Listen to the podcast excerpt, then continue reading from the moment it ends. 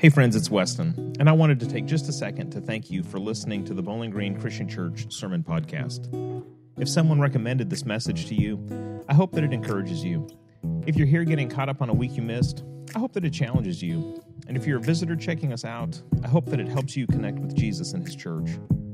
Whoever you are, whenever you're ready to take your next step closer to Jesus or to connect with a BGCC family, know that we're here for you.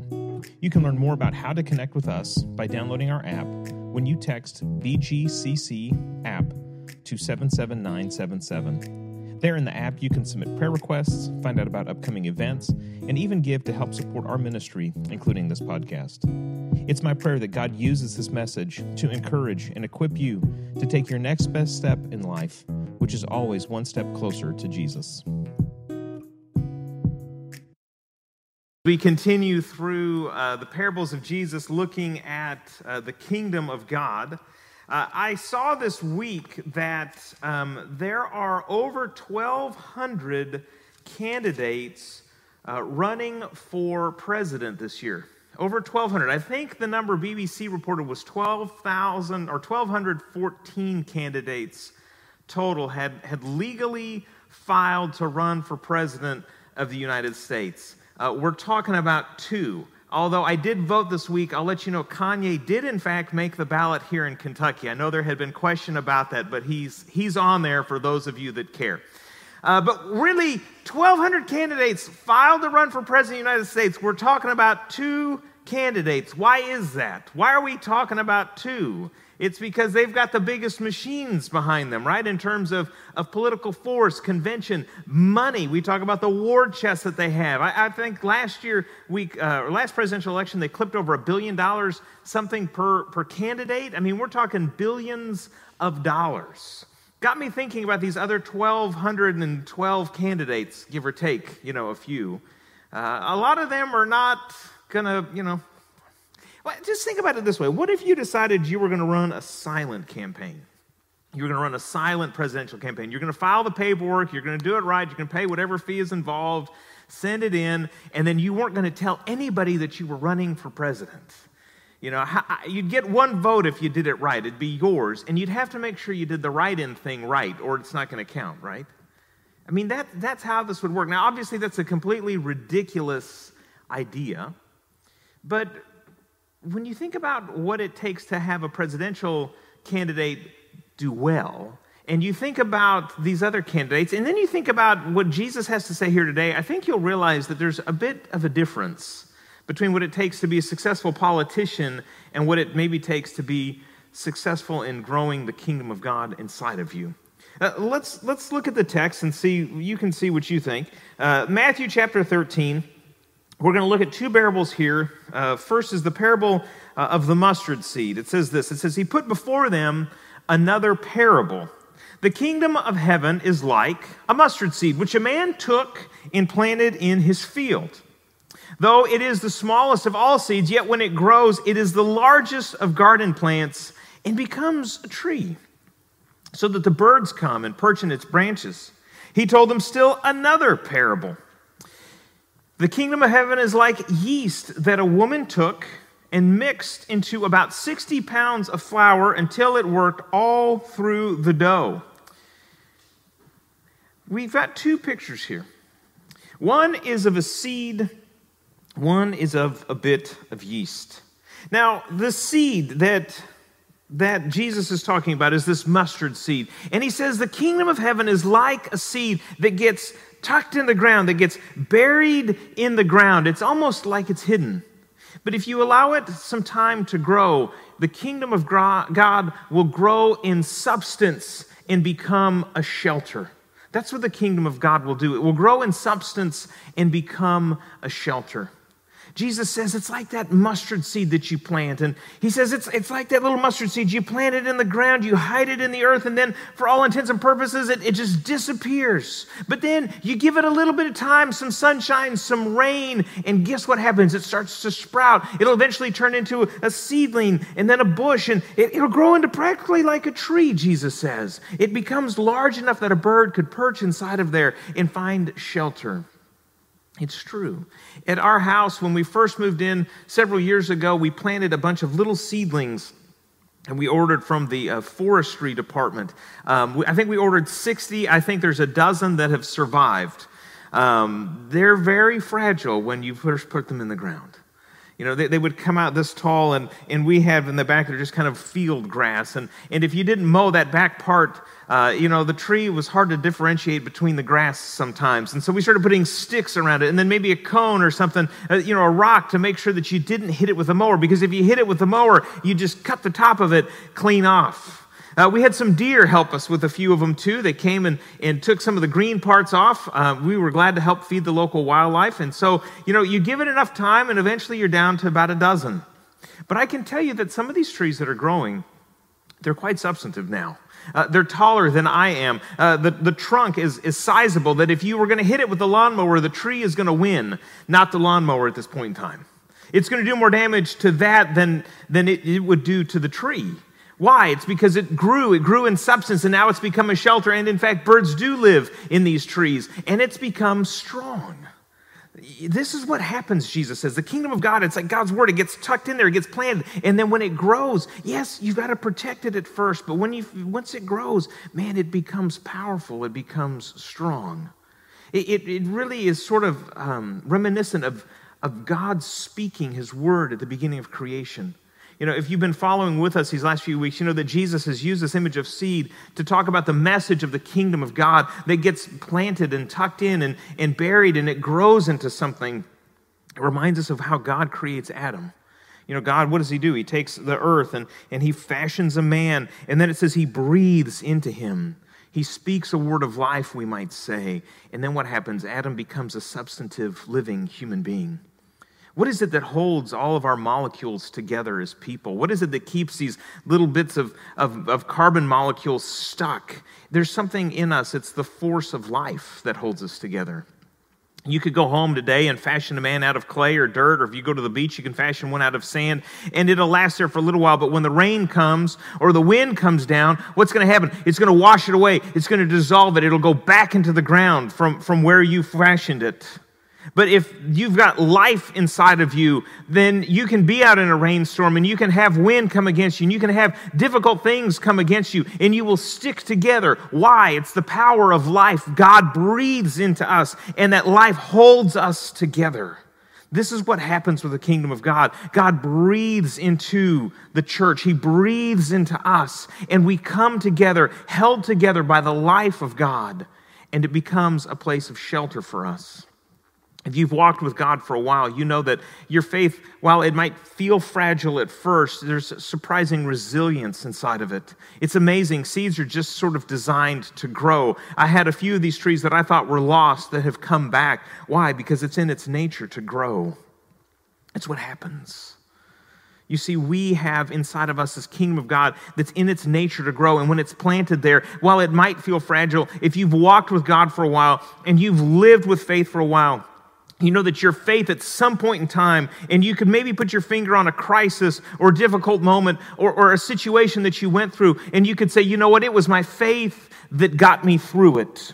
My faith became my shelter. It had grown in substance, and now it was a place I could seek refuge. You see, that's what the church is to be. It's to be a place of refuge and strength and protection. It grows, Jesus says. It's like that seed that gets planted in the ground and then becomes something strong and substantive. He likens it also to another thing that you might plant or hide, sort of figuratively speaking. He talks about it being yeast. He says the kingdom of heaven is like yeast that a woman took and mixed in with flour. That word mix actually is to hide it. You hide the yeast in the flour. I mean, if you planted a seed in the ground and you had enough time and energy, you could probably dig around and find that thing eventually. But if you sprinkle some yeast in some flour, well, good luck. You're not going to find it. Jesus says it's like a woman that sprinkles yeast into some flour, mixes it together, and it becomes dough, it becomes bread. Bread's kind of an interesting thing. I really want this to go on record. It's just my own vanity that I have to tell you this. I got into sourdough bread before the pandemic. Okay, I just want that to go on record. It has nothing to do with the sermon. I just want you to know I didn't jump on the sourdough bandwagon. I think I started it. That's all. So here's the thing. I'm sort of obsessed with San Francisco sourdough bread. And so I did a little research because it tastes different than the kinds you get other places. And I've heard people say, well, it's because it's unique. You can only make it there. And so I did some research, and I found out that, in fact, there is a particular strain of yeast that grows with a sympathetic bacteria that, in fact, is only found in the San Francisco Bay Area. And it's actually got a scientific name like San Francisco yeastis. I made that part up, but it does have its own name, and it is named after San Francisco. Go home, Google this. You'll find it's true. And so, enterprising individuals have now captured this wild yeast. It's not hard. You just put something out, like a mouse trap. Actually, it's bread and water. It's dough. It's no big deal. Anyway, so you catch this yeast, then you can dry it and you can ship it all over the world. And so I bought a pack of San Francisco yeast, and I've been growing it at home in my refrigerator. And it's been great fun, and it's a science experiment, and sometimes it grows and it's all over the counter. It's majestic. It's a lot of fun. So anyway, so I've been baking, and here's the thing with yeast is it's so small, but it's really important. So this is the loaf of bread that I baked with yeast. It's really nice and springy. And it's the same recipe, but I forgot to put yeast in. I didn't forget. I intentionally didn't because I knew we were going to do this today. And so listen to this. It's hard. It's good luck with that. We'll clean that up later. It's good luck with that, right? This thing's hard. It's hard as a rock. But this same recipe, it's got yeast. What happened? It's grown. It's got life inside of it. See, Jesus says that the kingdom of God is like that you hide a little bit of yeast in it, and it grows, and it becomes sustenance, and it becomes for us a spiritual power. That's where the kingdom of God is. The kingdom of God will grow in sustenance. It will grow in power, in influence, and it will give us spiritual power. It is a source of spiritual power for us. That's what the kingdom of God does. It grows, you might say, in influence and becomes our strength. That yeast, it influences all of the bread flour that you would mix in there. It influences all of it, so that way it becomes one thing. It's not like the flour sticks in one part and the yeast comes the other. It influences the whole dough, and it becomes for us a source of strength. That's what it does. Now, here's the thing. We live very removed from the world of the parables. We live in a place that's very removed from the world of parables. I know that sourdough bread has taken on sort of its own cult following right now, but most of us just go to the store and buy bread, and we don't give much thought to how it is formed. And so I wanted to give a quick rudimentary bread-making lesson for those of you that are not bread makers. This is dough. It's just flour and water. If you want to write that recipe down, you can real quick. It's just flour and water, that's all. And what you do with dough is you got to smash it together. You got to push it together. They call it kneading it. And when you push it together, it starts to stick. Now, gluten's the thing that everybody's against. I'm pro-gluten. Some people are anti-gluten. That's all right. We still love you. But gluten is sort of this molecule that starts to stick together. When you pull this bread apart, I don't know if we'll be able to get in on this or not. Maybe camera guy in the back here. If we pull in on the back here, you start to see that it stretches, and as you pop it apart, it's almost like it's got strings inside of it. That's the gluten sticking together. And you put a little more flour in there, and you start to push it together. And if you do this, it starts to become hard. It becomes firm. As a matter of fact, sometimes I've had to even throw out some bread because I've overworked it. It becomes too hard. But Jesus says that sort of our life is like this ball of dough that just keeps getting pushed together. Again, this reminds me a little bit of God's creation with Adam. He's got this clay, this dirt that's there that he fashions, he puts together, he pushes on a little bit and makes it just right. Except in our lives, it's not just God that pushes on us, is it? We've got other things in life that push against us. We've got the stress of work that pushes against us. We have situations at home that push against us. We've got economic things that make us nervous. We've got all sorts of stuff that just sort of pushes against us. And if you give it long enough and you keep pushing against it and you go through life without anything else, you end up kind of like that, difficult. It's hard. It's not useful for much. It brings you no life. What is it that takes this to here? It's just a little bit of yeast. It's that yeast that works inside. And the funny thing about yeast is if you were to just put yeast and flour, it doesn't make bread. If you were to put just yeast with water and flour, it doesn't make bread. You have to push it together. If you don't push it together, there's no friction. There's no gluten molecules that become essentially a balloon. They become a balloon, and it starts to fill up with this gas that the yeast breathes out. And so when you cut into some bread, what do you see inside there? You see all the holes. You see that space in there that's been filled with that air that the yeast breathes out. It breathes into these hard places, and it fills it up with life.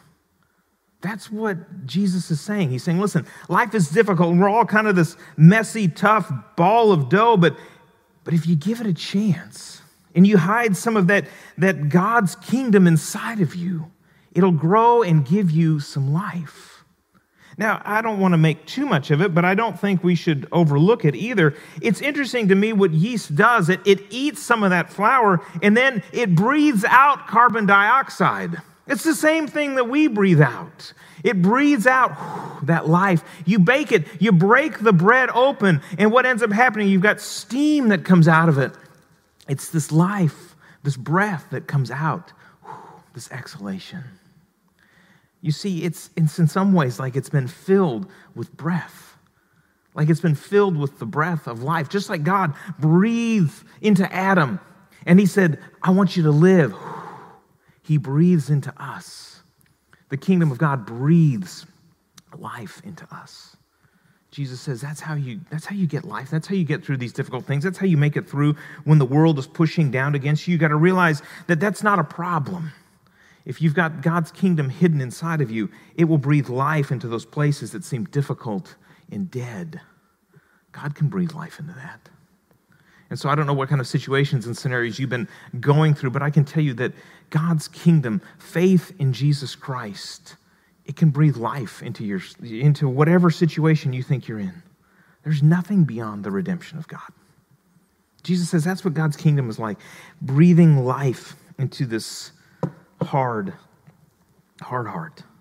He talks about the kingdom being the seed. It grows and it becomes something of substance, and it becomes something that is a shelter. It grows in influence as it touches every part of our lives and brings life and becomes for us spiritual strength.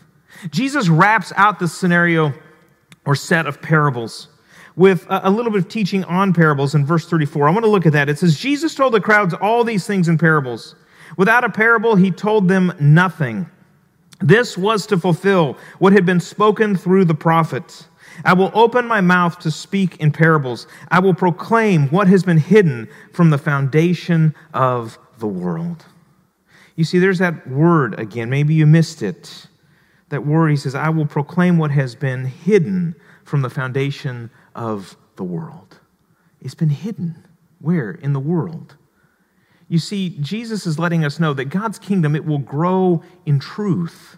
God's kingdom will grow in truth and become for us a source of truth and revelation and knowledge. God's kingdom grows in truth. That's what it does. It is waiting to be discovered and uncovered in us. Just like that seed gets planted in the ground and it grows in a tree, and just like the yeast gets planted into the dough and it becomes bread, God has tucked away seeds of truth of the kingdom of God throughout the world.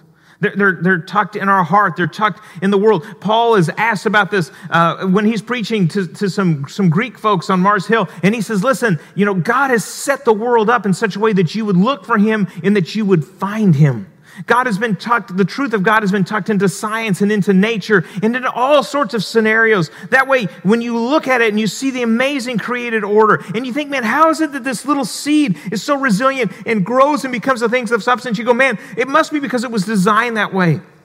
How is it that this yeast, which is essentially invisible to us, it's just out there in the air, you just catch it, just, with putting out a little bit of dough, and it can sit in there, it can take over. How is it that this comes and gives us the life we need? It's like somebody designed it that way. You look at how the earth is positioned from the sun, all these things, and you go, man, how is it that it's this way? And you start to see glimpses of truth.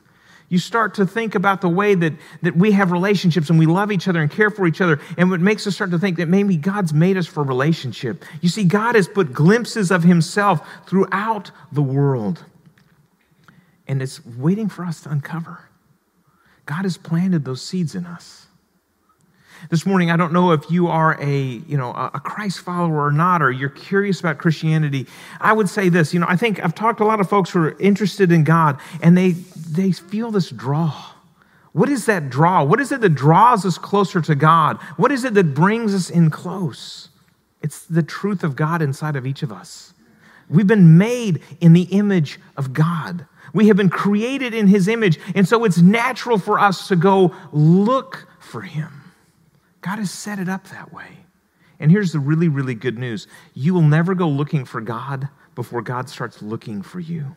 God isn't playing hide and seek with any of us. He wants to be found. He wants to show himself to us. He wants us to experience the joy of living in his kingdom, and we find it to be a shelter in times of difficulty. He wants us to find the truth, the nurturing, the sustenance of God's kingdom that becomes for us a source of strength.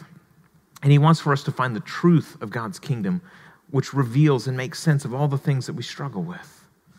And the longer we live in God's kingdom, the more and more we will find it to be a shelter, the more we'll find it to be a source of strength, and the more we'll find it to be a place of truth. This is why when we get to heaven, it is going to be a perfect place in God's protection, in God's house, living in God's presence, cared for by him. But it's so easy to overlook. What is it that sets two candidates apart from the rest of the 1,212 candidates?